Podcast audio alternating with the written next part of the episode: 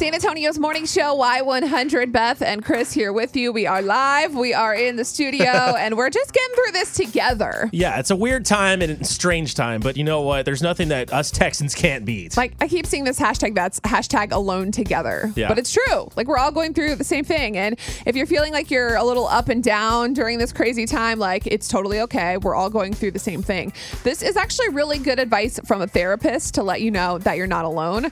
I saw this on social media. Actually, my aunt sent it to me and she's like, You need to share this with your listeners because this is something that could really help them. And I totally agree. So the person that wrote this post on Facebook, she is a therapist and she calls it being wobbly. Okay. So Wobbly. in crises, we start doing weird stuff. So you might find yourself like struggling to sleep, staying up late, reading endless news articles, buying and eating food you might not normally eat. Maybe you're getting into more fights and you're definitely probably drinking more. Like, because you're bored. You're trying to pass the time, right? Of course. So you're not alone in all this. Um, you might find yourself like one day you feel super overwhelmed, and then the next day you're like, I got this. Like I can see the light at the end of the tunnel. Uh, some days you might find yourself like wanting to stay in bed all day or in your PJs all day. You just you have these really strong opinions, and it varies from day to day. it's like a roller coaster of emotion with everything going on. Yes, exactly. So if you're feeling any of these things, the good news is you're not going crazy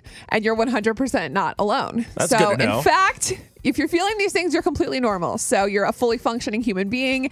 Everything is totally fine. So don't let anyone make you feel like you are not entitled to feel these emotions. That's number one.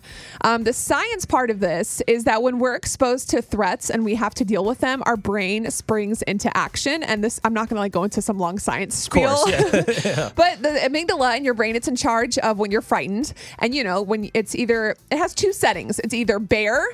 Oh my God, there's a bear, or there's no bear, everything's fine. So, this is like your fight or flight response. You know, we learned this in school. So, normally, one or the other of these things happen, boom, the situation's over and you move on, right? Right. There are bears attacking you, um, you're running away from it. Okay, it's over. But in this situation with COVID 19, we're being asked to do the exact opposite of running away. We're being told to sit Oh, tight, I get what you're stay saying. still, stay inside. You're being told to process large amounts of information, make these complicated, life changing decisions, and all at the same time, hey, by the way, I know that we're out of jobs, but stay calm. Right, yeah, That's what they're, that's what, what's happening. There's a lot of channels and avenues of like things that can stress you out, and I could see how that could overwhelm somebody too. And Yeah. that's that's where I mean, you because you're reacting to so many things, whether It's it's, social media, whether it's your phone, what you see on TV, or what you even hear about. So yeah, I can totally see how that. So your kind brain's like bear, bear, everywhere. bear, Yeah, it's pulling go, everywhere. Go, go, run, run, run. So you're getting all this stress and anxiety. And if you're anything like me, you're having all these different reactions and you're overwhelmed, but then you're trying to stay positive.